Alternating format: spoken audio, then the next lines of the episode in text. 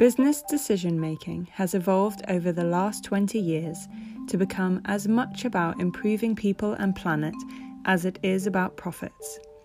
It's called the triple bottom line.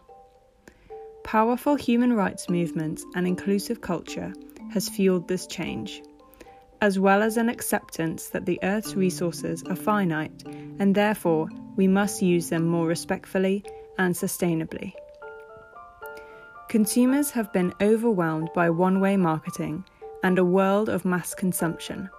They have seen the damage it's done to their environment and their health, and now choose very carefully which products and services they buy. They want to develop a relationship with brands that serve a distinct purpose in their lives, all in the knowledge that these brands are doing all they can to protect the planet and human life by preventing slavery, hunger, reducing food waste, using renewables, and much, much more.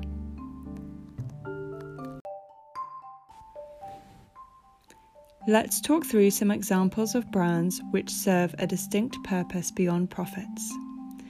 Tony's Chocolonely chocolate brand was born when Tony found out children were still working as slaves in the chocolate trade he decided to set up a chocolate company that would lead by example.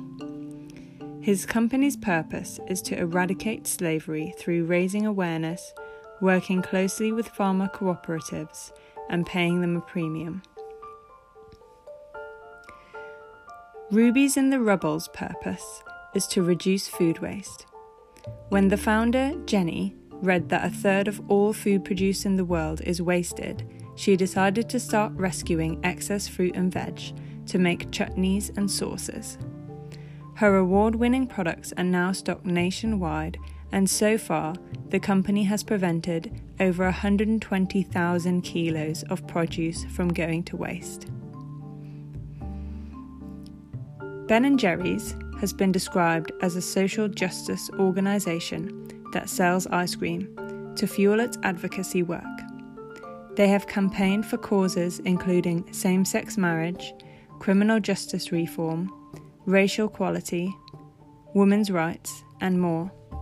And this is reflected in their ice cream names Justice Remixed, Pecan Resist, Cone Together.